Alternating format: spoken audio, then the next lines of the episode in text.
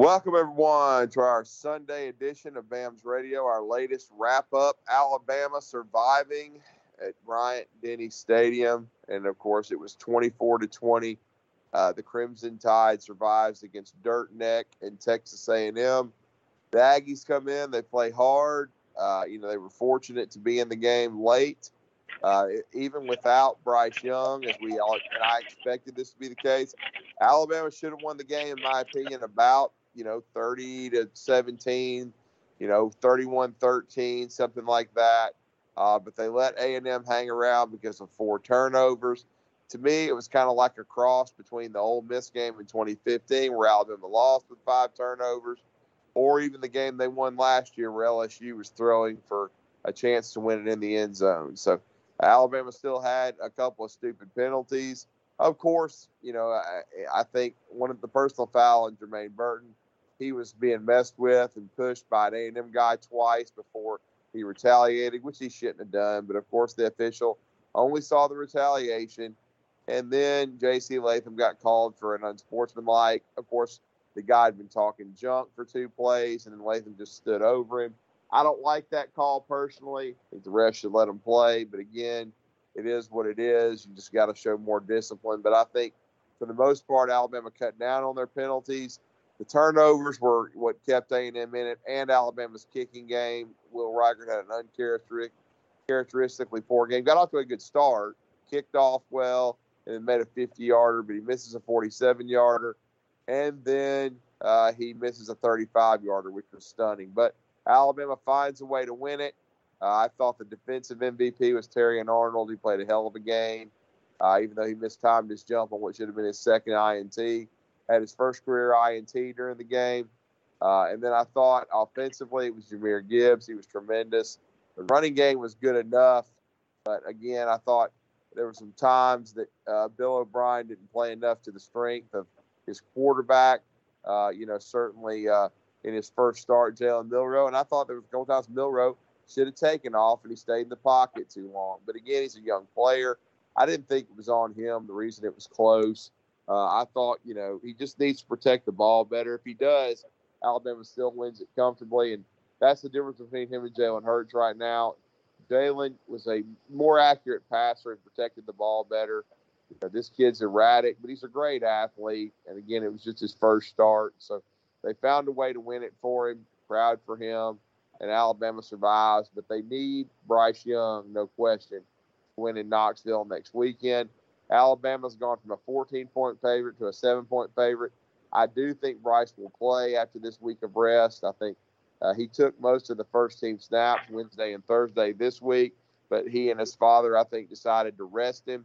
That was the final word, and that's why Milroe didn't find out until uh, we we uh, you know until the, yesterday on Saturday morning. So we're going to have to continue to monitor that. But of course, I've got my two usual cohorts here today: Thomas Wizard Watts and Mobile, keeping us on the air, giving us his analytics and his thoughts on this result and the impending matchup with unbeaten Tennessee, ranked in the top 10 in the country. And then William Redfish Barger from 89 to 93.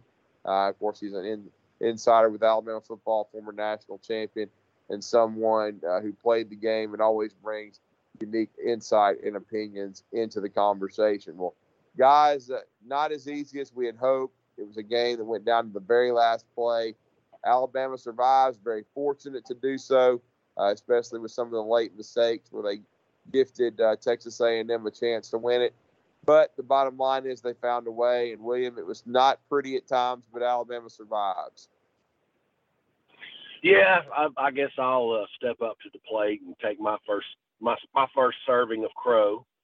Um, it's not the way I saw the game going at all. Uh, I don't I don't think I could anticipate Bill O'Brien. Um, and I think for those people that listen to the show, you don't ever hear me going after the coaches very often, but I just thought that was an abysmal plan. Um, I felt like he spent too much time trying to make Jalen Milroe fit into what he wanted to do uh, versus what Jalen Milroe could do effectively. Um, you know, the the play that we talked about last Sunday that should have been run about ten times. Um, it was run once for a 10 yard touchdown, the seam pass to Cameron Latu. You know, it's it's one of the easiest plays to execute in football. Got no answer for.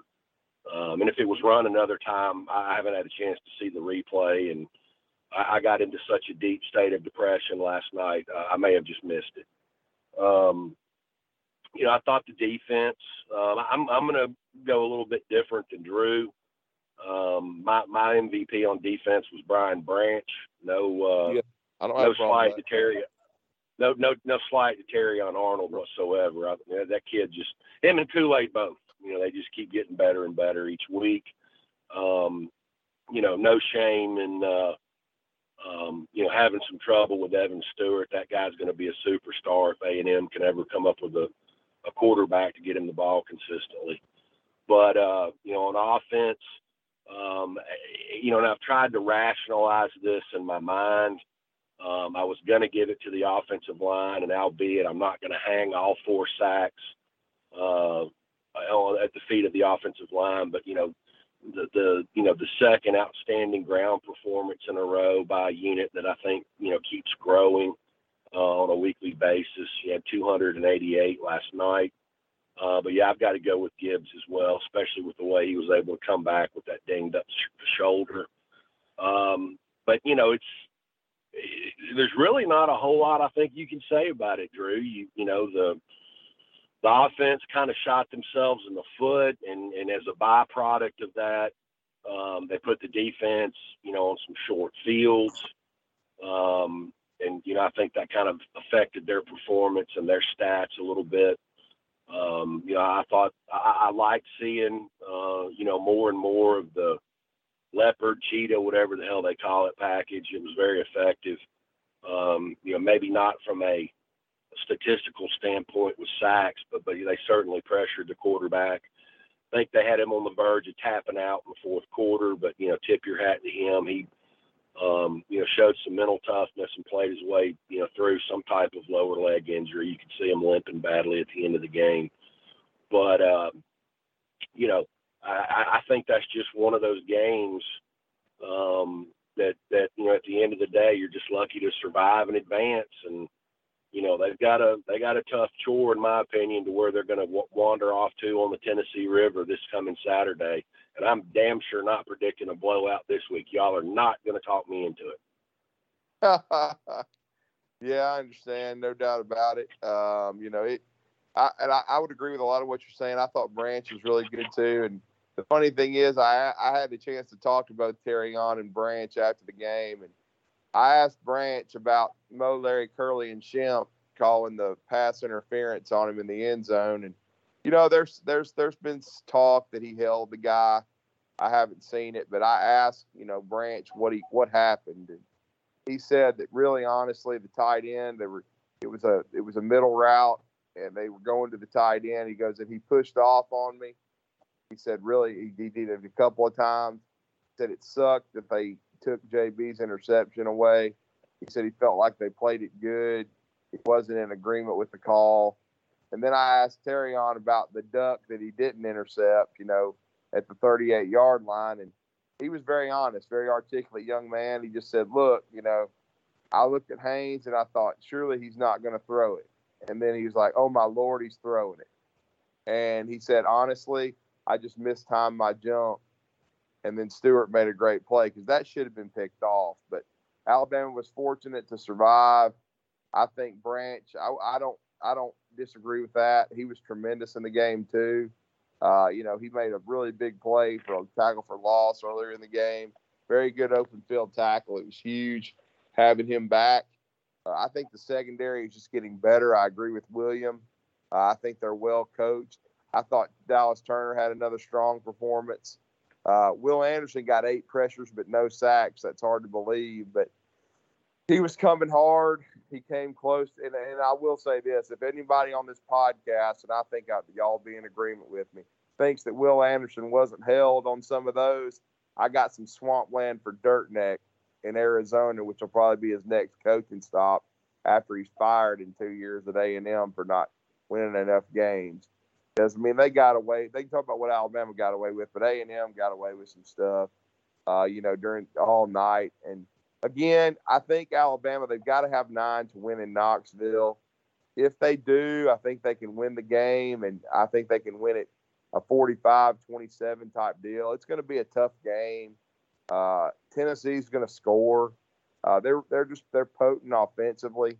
Um, I think in this kind of climate of football, I can't expect Alabama to hold Tennessee to something like 17 points. I mean, uh, even with the athletes Alabama's got, uh, I think that they hold them in the 20s, that Bryce can develop or can direct this offense uh, to in the to something in the high 30s, mid 40s. Um, you know, I, I think Bryce is that important. Uh, certainly, I thought Alabama was too one dimensional, and I don't disagree with William. I think if they had called some or speak, you know, I, you know, just give you get give get put guys in motion, uh, do some speed sweep stuff, eye candy like Gus Malzahn used to do. Put guy, you know, put guys move, put guys on the move. I think it would have helped Milroe.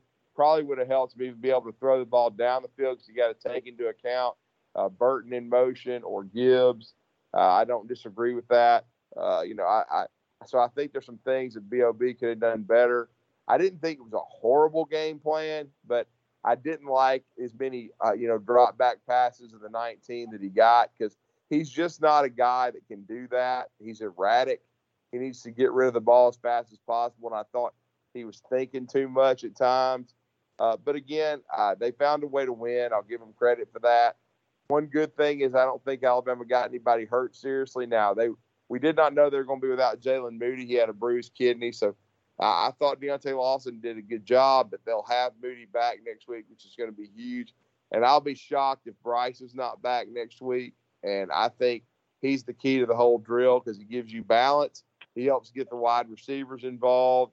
And I think, you know, he can definitely do that. And I think Alabama should be able to be balanced and run the ball and throw it. Uh, but I will say this too, William, and I want to go back to you about this because – you are an offensive lineman and you played with several really good backs. And sometimes backs get hot and you just have to kind of feed the guy that's feeling it. And I wanted to get your thoughts on this. Certainly Gibbs was, was really good again. But I thought when he got nicked up and also when the young man came in in the second half, I thought Roydell was running like his hair was on fire, and he's done that since the Texas game. I didn't think Jase had the juice yesterday.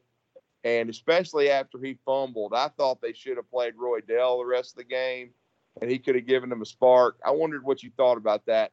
Because sometimes you just have to go with the hot hand. And I thought Roydell deserved more touches yesterday. No, I, I definitely agree with you about you know feeding the guy that's got the hot hand, and and I, I don't I don't begrudge uh, you know Jase that fumble whatsoever. I mean that was a perfect you know, strike to the football with a helmet. You know, that's that's kind of just you know one of those deals that uh, the luck just wasn't on his side for that particular thing. And um, but yeah, man, it's it, I, I, like Roydell. I think he does you know run the ball with his hair on fire. And uh, you know, going back to what you know you were saying, so I can clarify you know my take on the game plan.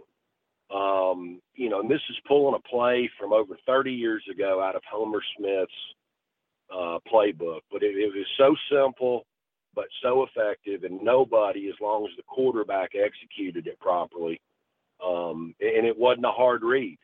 Um, but you know, we had a uh, you know an outside zone running play where the offside guard would pull and you know get out in front of the back and lead block. Well, you know, then then he had a passing play off of it where the offside guard pulled, and the quarterback would roll out. It would get the quarterback into a moving pocket, basically out into the flat, and you know he would flood the the play side of the field with the running back kind of deep in the flat, uh, the tight end dragging off, you know, dragging across the middle, and then a wide receiver running a deep out route. And it was a real simple read for the quarterback if that outside linebacker dropped into coverage, he would give you a go call, and you know you would turn into the lead blocker for the quarterback, and he would take off and run. But nine times out of ten, they would blow the coverage, and it was three simple throws, whichever one the quarterback you know found open. Um, and so that that's what I wanted to see last night was you know, construct the running game where you can have some um, play action passing, but not necessarily out of the pocket. Um, you know, a, a, drop back pocket. Move that pocket around. Give that guy, um, you know, a chance to use his feet and make reads, even though they're simple reads. Um, but that, that to me was my biggest takeaway offensively. Um, you know, defensively, um, you know, I think they, they held Texas A&M to I think 70 yards rushing. Um, you know, King was able in the second half to complete some nice passes to uh, um, Stewart. Uh, Stewart, yeah, sorry. And uh, you know that that's going to happen when you've got a, a guy that's that electric. I know he's just a true freshman, but he's going to end up being a, a really good player if, if they can get the supporting cast around him. Um, so you know, and, and I, you can't play what if, but you know the the you know the offense wasn't con- converting third downs. The defense was on the field more than they should have been. You know, getting over there and getting your feet underneath you, and you know the next thing you know, there's been a fumble or an interception. Um, you know, I, I just don't think the coaching staff, you know, did their best job of, of putting those players, especially offensively, um, into a position where they could be successful. I mean, Jalen Milroe, um, you know, may never be a drop back quarterback that, that you know can make four or five reads, uh, but he's certainly not one right now. Yeah, I agree. I'm going to bring Thomas Watts into the uh, conversation. Thomas, uh, what were your biggest takeaways from the 24 to 20 uh, close victory in Bryant Denny Stadium? Eight out of 10 now over the Texas A&M Aggies. Well, what is it about the state of Texas this year that is Alabama's kryptonite?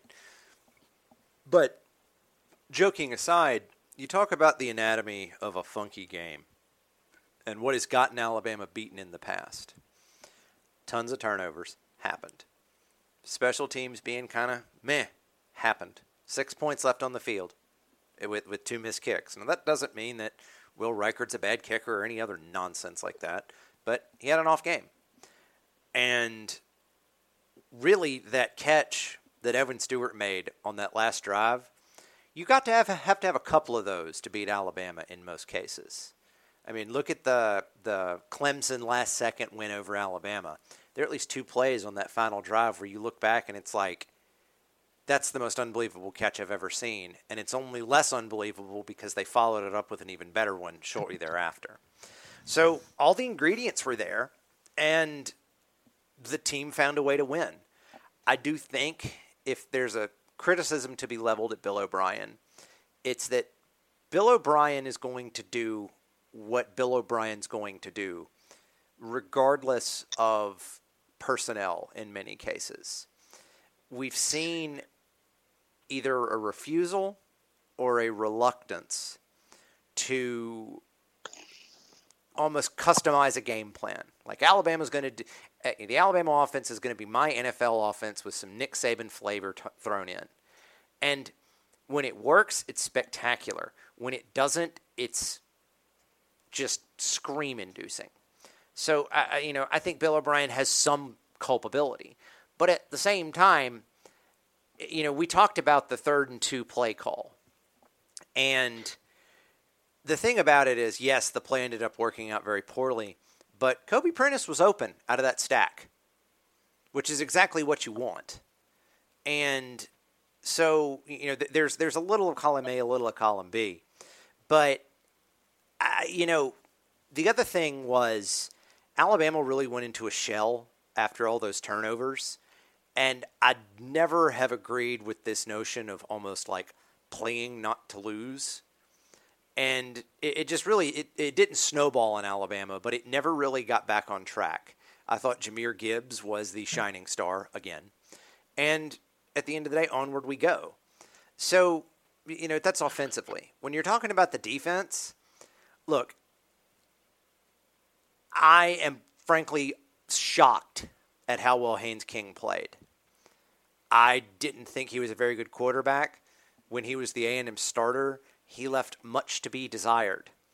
And on several occasions, he dug him out of trouble. Now, having said that, if he airmails one more throw from inside the tackle box into the first row and there's no uh, intentional grounding called, I, I, I might have to leave the room because that was kind of his second best play throughout the game. So, I mean, overall, I thought the defense. I thought the defense played well. The defense was put in some bad spots and was able to stand up, and the offense is not going to be efficient enough. Should Bryce Young be out for any more extended period? I, I think it's telling that the line for Alabama Tennessee has gone down seven points over the past week. I think that explains public perception. I don't know if that perception is reality, but I think that explains public perception. And, you know, onward we go. I think Alabama fans, and I'll, I'll include myself in this, we were very much so spoiled by the past couple of years of offense. The 2020 offense was unbelievable. The 2021 offense wasn't too bad either. So anytime Alabama's offense has some fits and starts for whatever reason, it turns ugly. Uh, I mean, Drew, you're in several fan groups. I'm in several fan groups. The amount of negativity coming out of the fan base was was toxic during the game last night, and that's unfortunate. But you know, it is to understand why is to look back on the past. But you know, just to finish the point, you're going to ask me about Tennessee here in a minute. And instead of this is why Alabama will win by four touchdowns, I've got to shade it the other way and say, why is this game going to stay close? Because I'm kind of like William. Fool me once, shame on you. Fool me twice, shame on me. This is the second Texas team I thought Alabama would decisively beat, and it was a win that was anything but decisive. Now, one more thing, and then I promise I'll kick it back to you. How much different does this Texas Longhorns team look with a healthy Quinn Ewers? That team could win the Big 12. So that that game might that one point win might look a little bit different as the season continues, Drew. Yeah, it's going to be interesting, no doubt about it. No question. I mean, it's going to be the biggest challenge of the year because just how good Hendon Hooker is. I mean, I've been a big fan of his. I've said it in the preseason. I thought he was one of the top two QBs, and uh, I think Tennessee's defense has improved. Now it's still no great shakes, and they didn't take on a great offensive opponent. I mean, LSU's a train wreck. I mean, the fumble on the first play of the game by Bech, and then you know just the mistakes overall. They've got a quarterback now in Milroe's defense, I mean, I thought he looked better than Jayden Daniels. I thought he played well. He just got to protect the football. I, you know, considering the positions they put him in. Uh, but I think it's a good learning curve for him. I thought he was very well spoken in the interviews I've already mentioned. I thought Milroe Ward and, and talked about some of the mistakes he made, but then thought he did some good things. And he got the win. Now they just got to get Bryce Young healthy. And William, I wanted to bring you back into the conversation. I think he, he nearly played Saturday, he and his father decided otherwise. But I've got to believe with two full weeks to rest, he'll be ready to go. I don't know, you know, as far as if he'll be completely 100%, but I got to believe Bryce Young is going to be in the lineup on Saturday in Neyland Stadium.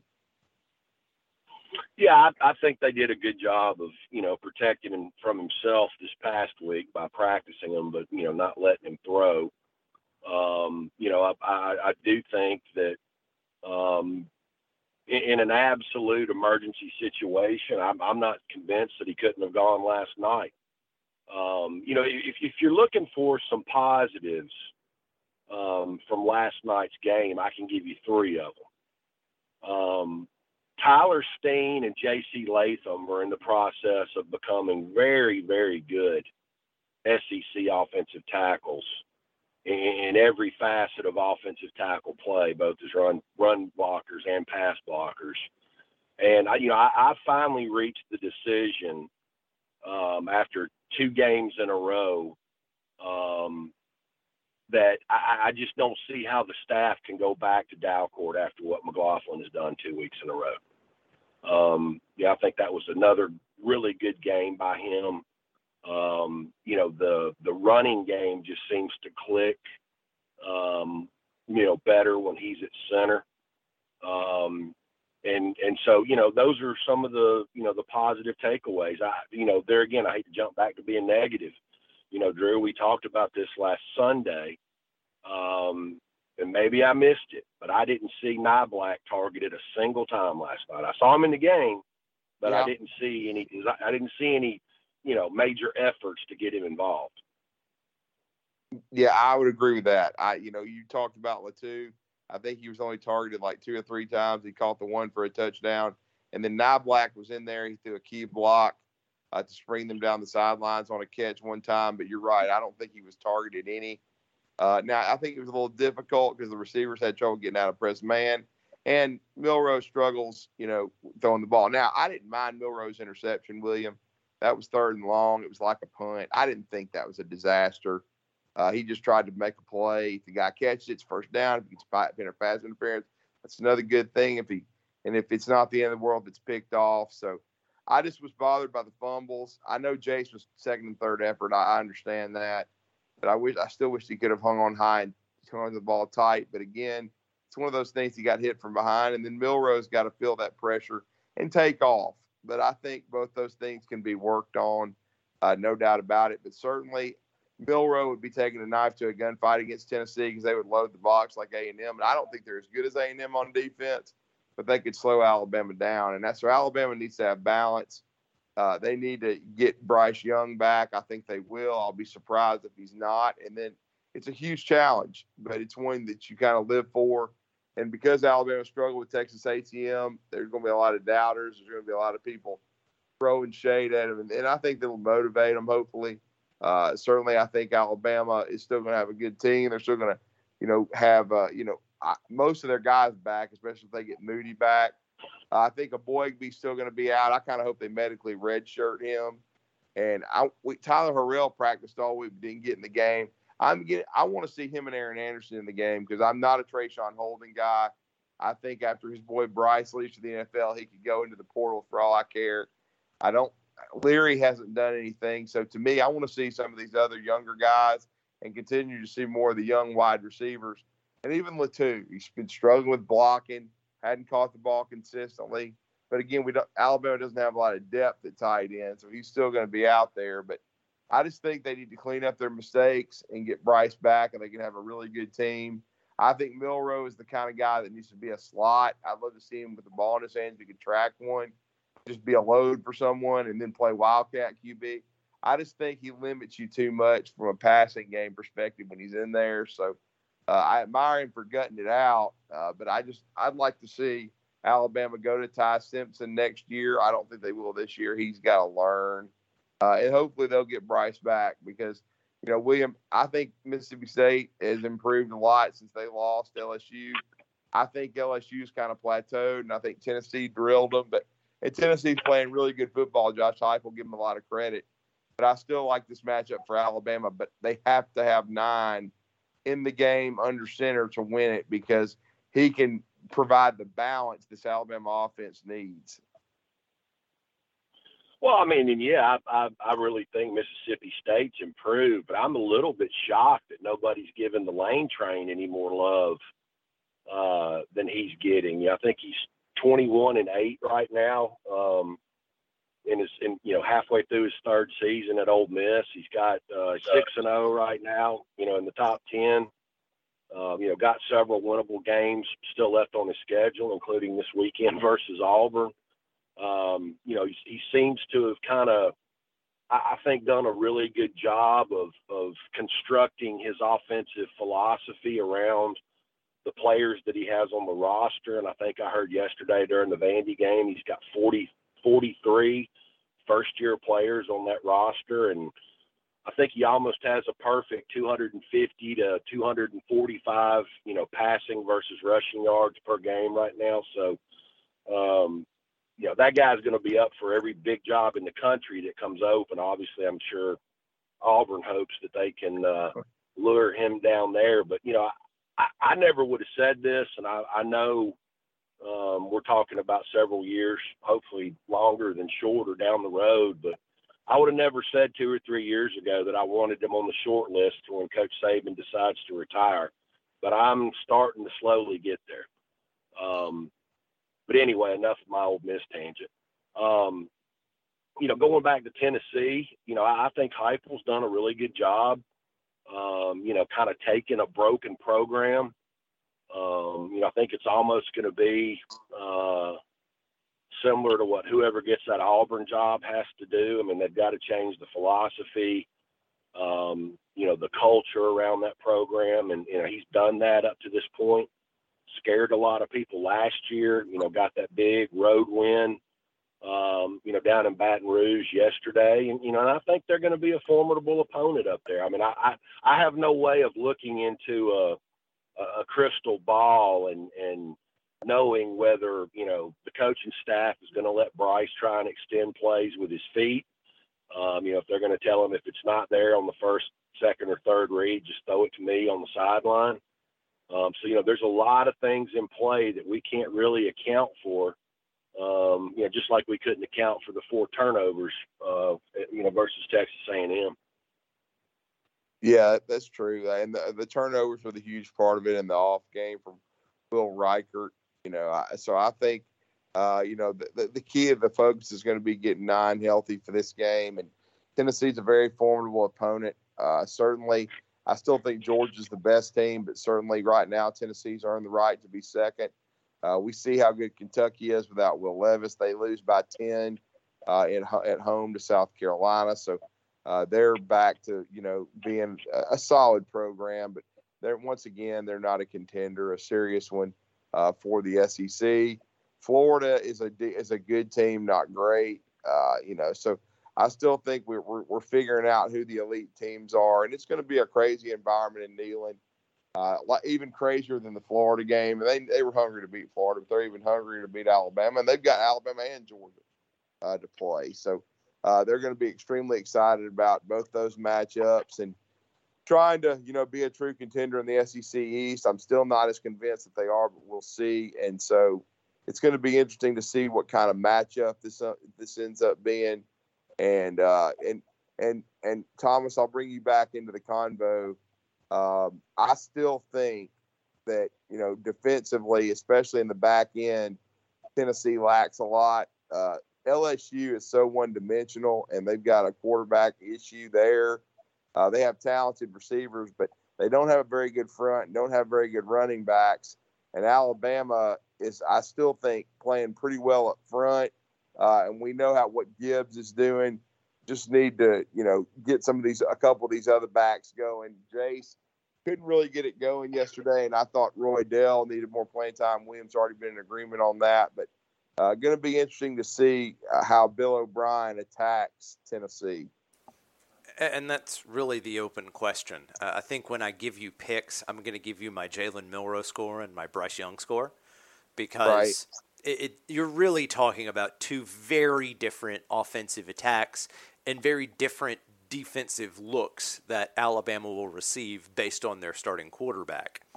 But when you look at this Tennessee team, they're last in the SEC in pass defense. Now, part of that was Anthony Richardson was throwing the ball all over the place in that Florida Tennessee game. But then even Jayden Daniels had a good game yesterday. And let, us properly contextualize that game. LSU's offensive line was not very good when healthy. LSU lost two of their starters, one before the game, and then I believe one during the game. So what was a bad unit suddenly had backups come in. And that really sunk the Tigers. They couldn't run the ball very effectively. But Jayden Daniels still was able to do some things. The thing is, you know, I think that the questions that this Alabama offense needs to answer come around how do they score 35 points? Because I think Tennessee can get to 30, even on Alabama's defense. But how does this Alabama offense score 35 points? You know, you're going to get Jahmyr Gibbs. I think the Alabama offensive line has rounded into a fairly uh, a, a solid overall unit, an excellent pass blocking group, and a running gr- as a run blocking group continues to round into form. But it really comes down to what quarterback is it? And can Bill O'Brien give a uh, Jalen Milroe the plays necessary to keep the team on schedule? and that that's that was one of the things that kind of blew my mind at points last night or, or in the game in against A and M. Is there are times the play calling was almost intentionally trying to get Alabama off schedule, and Milroe doesn't have the ability to handle that very effectively in my mind. But when we're talking about this Tennessee defense, Drew, a couple of things are absolutely true. Tennessee has not seen an offense, even with Jalen Milroe at quarterback, that can do can do what Alabama can bring to the table. Yes, I think Anthony Richardson can be a good athletic quarterback, and Jalen Milroe and Richardson are roughly are rough allegories to the other. But I think Alabama's got a better line and better skill position players for sure. Now, if Bryce Young's back, buckle up because the question then becomes is Tennessee going to be able to score 40 on this Alabama defense? Because I don't know how this Tennessee defense holds the Alabama offense under 40. But there's so many unknowns that it's hard to talk about. Uh, one thing that we haven't called out that I think deserves a look, William, you did mention the cheetah package. One of the things about the cheetah package that was so heartening last night when Alabama played Texas A&M was the discipline in rush lanes. Haynes King, even with a bad wheel, could have made Alabama pay if the four rushers got out of their rush lanes. That almost never happened. The pocket closed like a trap, hence the Haynes King airmail into the first row with no intentional grounding was a thing. If Alabama can keep doing that against Hendon Hooker, then that's going to mess with Tennessee. One thing that Tennessee has not really seen much of is how much they can be off schedule because Alabama's run defense, even against a good offense, is going to be very, very good. I think that circumstance is going to bear fruit, but this game is a nip tuck affair because one thing that Alabama's defense hasn't seen Tennessee can blow the top off any defense in college football. How often, how well, what does that look like this upcoming Saturday in Knoxville, Drew?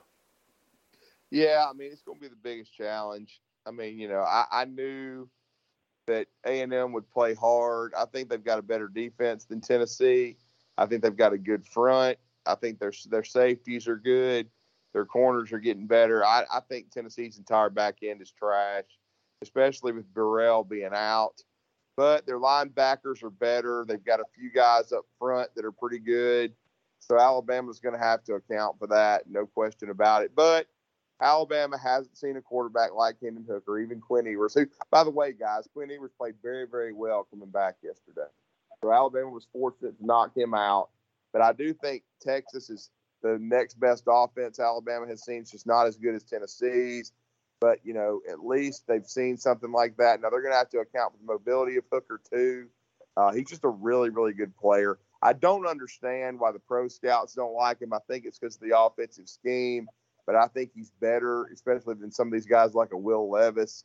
He throws a really nice deep ball. He hurt us last year with it before our team was able to pull away in the fourth quarter at home with this potent offense and the wide receivers we had. But so these, these receivers are going to have to continue to step up it's going to be interesting if we see Tyler Harrell or Aaron Anderson. We still didn't. Harrell practiced all week, but didn't get any time. We'll see about Aaron.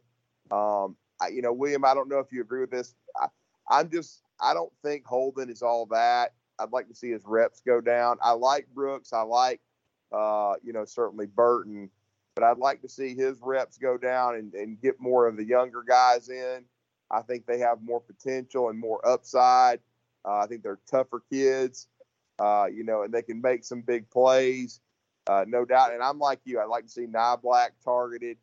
Um, I didn't expect to see Ty Simpson. I don't think he's ready yet, but I think he's got a bright future. Uh, just like Mac Jones, he needs more seasoning.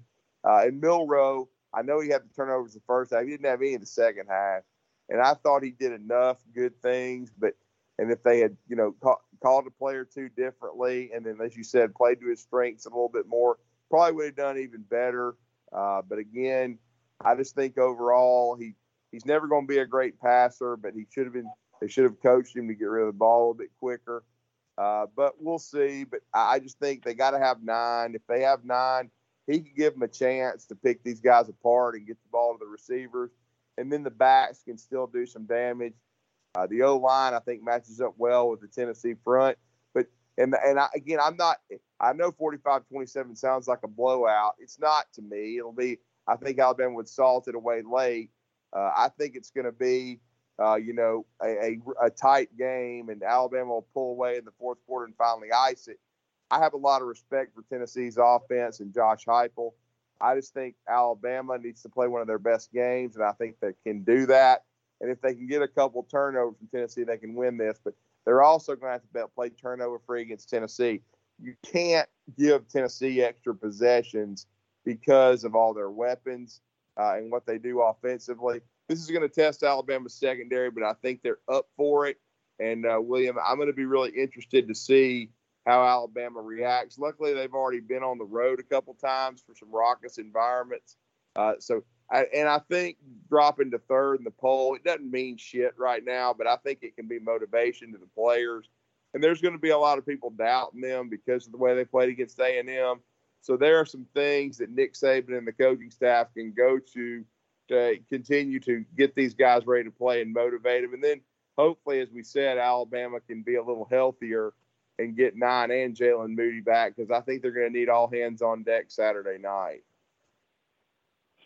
Yeah, I I just I just think this is going to be a tougher ball game. I I, I see it as a 36 to 24 um, type matchup. Yeah, and I don't, and that's not a, I, I, that's similar to what I've got. I've got one other extra touchdown late, but yeah, I see it. I mean, it's not going to be a blowout from the word go. I mean, Tennessee's really potent and they're really good. I mean, offensively, they're they're the best offense Alabama has seen. So I, I give them credit for that and for having home field. I just think Alabama's still got a little bit too much for them, and I think Alabama's due to play their best game of the season, which they have not. Uh, and so I think they may save this for Tennessee. So that's what I'm looking toward. And Thomas, what kind of feel do you have for it? So, one thing I'm going to push back slightly. If the assumption is that Alabama will turn Tennessee over, Hendon Hooker has some crazy numbers where he's got like oh, 50 yeah, touchdowns. Do what? Like two turnovers. Yeah, yeah, it's, it's like nuts. I mean, I'm just hoping they can create one or two, but yeah, it's nuts how he protects the ball. Unbelievable. Yeah, I mean, it's like 50 touchdowns to three or four interceptions since he took over as the starter for the Volunteers. Now, that doesn't mean that he can't fumble or, you know, good lord, we only saw that it, against Texas A&M. But, well, he had almost two turnovers yesterday. That's where they were fortunate because LSU got the ball loose a couple times, and if Alabama does that, they got to cash in on it. Right. Getting one or two turnovers from that dude is like getting four. Right. Right. And, and I mean, again, I'm not saying that it's not going to happen. I am saying that that's not something worth banking on given the player involved.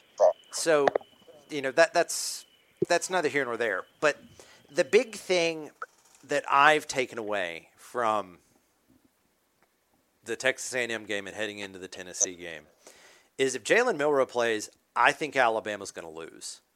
I, I just I doubt it. I, I, if he if he is the starter, you know. If, now I will say, I'll give you the score. I think it's going to be 38-27 Tennessee. I think they'd ice it with a late touchdown, just a late bomb.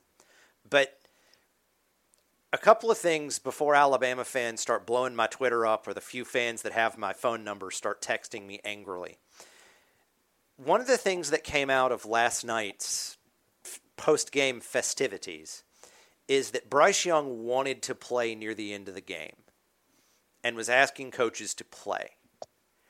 And now, was that true? I have my doubts. But anyway, if that is true, then Bryce Young is pretty close to being back. And that's a really big deal because that means Bryce Young can play against Tennessee the game flips, as I said before, if Bryce Young plays, because Bryce Young, as good as Hendon Hooker is, he does not have a Heisman Trophy in his trophy cabinet.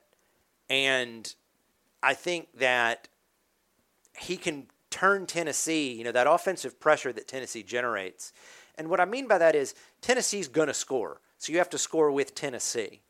It's not very often that you see this Tennessee team have to be forced into a situation where they have to score with their opposition. It happened last year in Tuscaloosa, and they hung in there. I mean, that was a wild game. I was there, man. I'll never forget the haze of smoke over that stadium right around halfway through the fourth quarter as, as it kind of turned to its end. But anyway, I think Bryce Young will get the Alabama offense playing at a high enough level that they'll put pressure on the Tennessee offense to score with them, and that could force some mistakes. You know, one other point, and then I'll give you my score on this one. Don't overlook the fact that as bad as the Arkansas pass defense is, you know, statistically a truly terrible group, Alabama and Bryce Young were on the way before his injury to probably something like a 400, 450 yard day with four, maybe five touchdowns. So, you know, look at the stats. Now, I realize you can't play out and just match everything, but Alabama was moving the ball effectively at the start of that Arkansas game. Arkansas and Tennessee, in terms of the back ends of their defense, are roughly similar in terms of statistical similarity. How they do it, different, whatever, not a big deal. But I think with Bryce Young, this game is a pure 100% boat race where, all right, guys, we're gonna we'll hit one one afterburner. Okay, you hit your one afterburner. Let's go to the second. Okay, let's let's you know push it all the way down and see if you can keep up. I have this game. I think is going to get out of hand in terms of score. I think Alabama wins with Bryce Young 45 41. I think it's going to be up wow. and down the field. I really do. Like, I know Alabama's defense is good, but this Tennessee team is going to throw bombs. And if there's one thing that's gotten Alabama beaten in the past, it's bombs, where it's one on one and the offensive players just a little bit better. I think this score is going to be through the roof. I think it's going to be very exciting. And I would not be surprised, even with Bryce Young, if Tennessee is either, if Tennessee or Alabama, whoever has the ball last, is pushing to lock this game away. I think these teams are going to score in bunches. Now, one more thing. What would a blowout look like if Alabama were to beat Tennessee by two or, two or three touchdowns? long story short, Tennessee would struggle to stay on schedule and finish off drives. If you look at the Tennessee Georgia game last year, Tennessee moved the ball pretty effectively, but they did a wonderful job of shooting themselves in the foot in such a way that they either turned the ball over heading in, failed on fourth down, or had to kick field goals. And I think the Alabama defense and the Georgia defense are fairly similar in that regard. So, what does it look like? What would need to happen for something like that to play out? The Alabama defense forces Tennessee off schedule, and when Tennessee eventually goes up top, either the cheetah package gets to Hendon Hooker and forces him off his spot, or he just is a little bit off because he starts hearing footsteps because one of the things that we haven't really discussed when it ter- when in terms of you know we talked about it a little bit, but something that really stood out last night against Texas A&M is Haynes King was running for his life for two and a half quarters. He heard the footsteps in many cases, hence my constant, you know, rabble, rabble, rabble point about his uh, his intentional grounding or not. But anyway, if Hooker gets to that, this game radically changes. This game to me feels like a game of inches, but at the end of the day, if stuff starts going south for Tennessee, it's going to be a lot harder to claw back than it would be for this Alabama football team, Drew. Yeah, I mean, it, it has a potential to be maybe an LSU Alabama 2019 type thing. But if people remember, Alabama got a penalty with Trevon Diggs had a pick where they could have had a turnover, which could have changed the game early, to a fumble going into the end zone when Alabama was driving. So they're going to have to also help Tennessee if Tennessee is going to win this game. But I think Alabama can force a turnover or two. I'm not counting on a bunch, but I think they can force a mistake or two. uh, from a hooker or even stripping someone of the football. It's going to be a tough game, but I'm looking forward to it. It's the first time since William Barger's days of 1989, when I think you were redshirting William, that both these teams come in undefeated. Uh, so this is going to be quite an atmosphere, and I know you were part of some hellacious atmospheres in this rivalry. Let me change my score real quick. Drop 10 points off both 35 31 Bam if Bryce plays. But go ahead, William. I'm sorry. Well, and listening to both of y'all talk, it just it just kind of dawned on me, and and I think that's what makes this such a tough, you know, prognosis is, you know, we really don't even know what the potential of Alabama's offense is. Yeah, you know, well, if, if right, you'll, if right, you'll, right if you well no I'm, I'm talking about what we you know look the first four games you know the wide receivers had the drops the offensive line hadn't gelled and they couldn't generate much of a running game. You know that that first quarter against arkansas is is really a small snapshot of what maybe it could be. You know you had the running game you had the passing game and then bam bryce gets hurt so you know, I, I don't think we've seen them, you know, at their full potential and their and obviously Bryce isn't going to be at full strength Saturday. Hopefully he'll be strong enough to, you know, make it four quarters. But but yeah, Drew, going back to your question about the rivalry, um, you know, it's it's one of the most storied in college football. Um, you know, I've told people this and you know, they look at me like I've got a unicorn horn coming out of my forehead. But, you know, back in the 90s, you know, it was so loud at Neyland Stadium. If if we were in a huddle together, me, you, and Thomas, and I was on one third of it, he was on the other third, and you were on the last third, y'all wouldn't be able to hear what I'm saying right now. And your ears would ring for two days um, after the game was over with, like you had been on the front row of an Ozzy Osbourne concert. Um, it, it's just a unique environment and, and, you know certainly back then, um, you know the the home games for Alabama were played at Legion Field, and you know 20 25,000 seats shorter than Neyland Stadium. You just didn't get the same effect. Um, but you know, and, and you're looking at a group of players um, that, that probably don't even understand this rivalry because of how long it's been since Tennessee's been relevant. Um, so, you know, I, I know the the the Tennessee players um, are, are, probably sick of hearing about it, but you know, and, and thank God these kids don't have to deal with the off week anymore because uh, it got old for two freaking weeks listening to Rocky Top in the cafeteria, listening to Rocky Top in the training room, the locker room, the indoor complex. I mean, you just you know got sick of it. And those were some very talented uh, you know, Tennessee teams uh, back in my day, the last couple of years, they had Heath Shuler at, at quarterback and a lot of great wide receivers, some great defensive linemen, obviously the running backs. Um, you know, they were an NFL. They were basically the Alabama um, that, that that is Alabama now under Nick Saban. I mean, you know, they when you walked out onto that field, you were kind of like, shit, why don't I look like that? Hmm. um, so you know, but it I, I think it's a little bit different now with with the way the landscape has changed. Obviously, you know, during the first part of Nick's tenure, it was LSU and then Florida and um, you know now Georgia, obviously. So I, I do think if, if you take the fan base out of it, especially those that are you know 40 and older, um, that, that it still probably means more to them um, than it does from a from a tradition standpoint than it does to these players. But then again, um, if you want to find out just how much the the rivalry means, try losing one. Well, and I, just to, to clarify, you think Alabama can win this game with Bryce Young, but it's going to be a dogfight. Thomas said saying the same thing. Are we all in agreement though that if Milroe has to start, that Alabama does not win this game? Um, I'm not willing to go that far, Drew.